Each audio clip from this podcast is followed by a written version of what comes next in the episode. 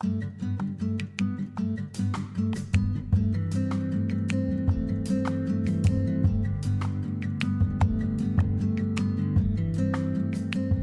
friends. Welcome to Wednesday. It is the middle of the week. You have hit hump day. Congratulations. Well done. You are almost halfway, or maybe you're over halfway, depending on when you're listening to this. But today is a wonderful day because today we get to dive into a whole new book.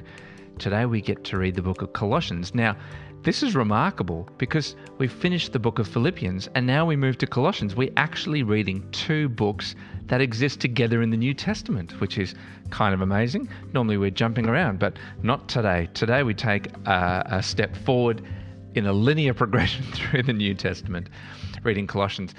Now, the thing to note about Colossians is that it wasn't actually a church started by Paul, which is remarkable, but Paul wants to encourage them. This is another letter that Paul is writing from prison, and he writes it to encourage them to live their Christian lives based on Jesus' teachings because the pull of the world and the logic of the world was confusing them in the way that they were living out their faith. And so he just wanted to hone in on that and really give them some hard truths about living according to Jesus' truth and Jesus' way rather than the way the world would have them live.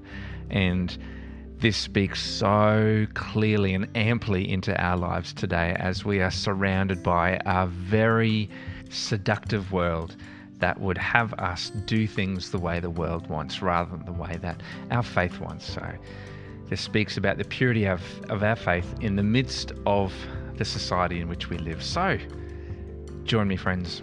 Let's read Colossians chapter 1. Paul, an apostle of Christ Jesus, by the will of God, and Timothy, our brother, to God's holy people in Colossae, the faithful brothers and sisters in Christ. Grace and peace to you from God our Father.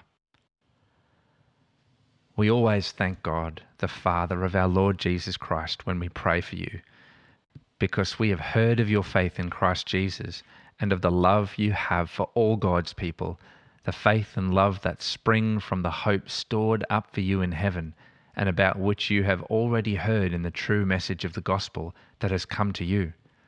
In the same way, the gospel is bearing fruit and growing throughout the whole world, just as it has been doing among you since the day you heard it and truly understood God's grace.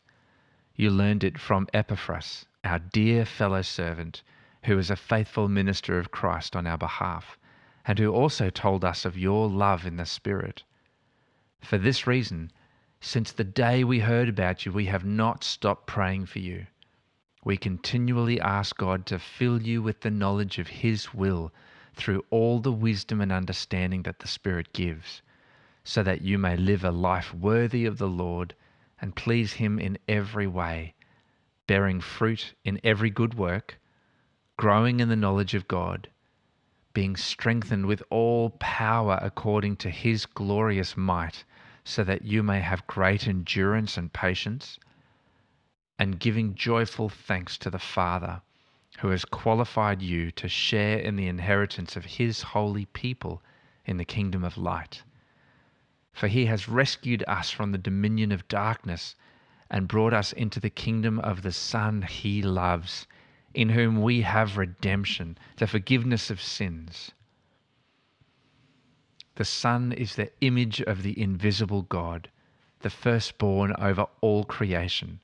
For in him all things were created, things in heaven and on earth, visible and invisible, whether thrones or powers or rulers or authority all things have been created through him and for him. He is before all things, and in him all things hold together. And he is the head of the body, the church.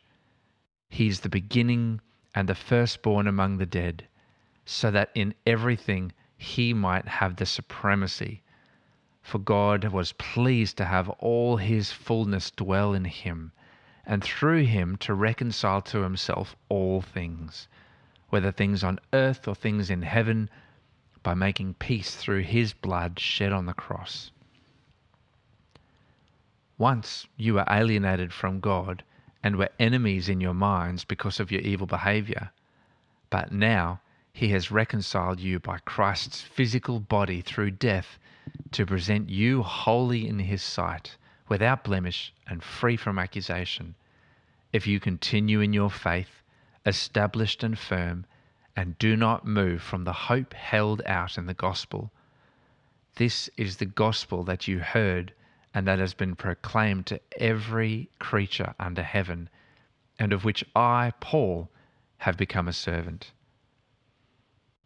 Now I rejoice in what I am suffering for you, and I fill up in my flesh what is still lacking in regard to Christ's afflictions, for the sake of his body, which is the church. I have become its servant by the commission God gave me to present you the Word of God in its fullness the mystery that has been kept hidden for ages and generations, but is now disclosed to the Lord's people. To them, God has chosen to make known among the Gentiles the glorious riches of this mystery, which is Christ in you, the hope of glory. He is the one we proclaim, admonishing and teaching everyone with all wisdom so that we may present everyone fully mature in Christ. To this end, I strenuously contend with all the energy Christ so powerfully works in me.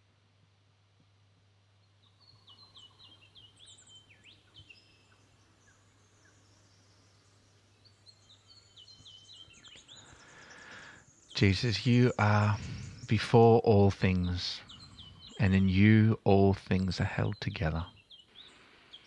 Help us continue to place you at the center of our lives and the center of our hearts. And in doing that, may your love fill us and our identity be anchored solely in you and not the transient things of this world that would tell us we're not good enough or we have to be different, but that we can rest in the sure knowledge of your love and your adoption of us just as we are, as you made us. Thank you, Jesus, for this amazing love which blows our minds. In your name we pray. Amen.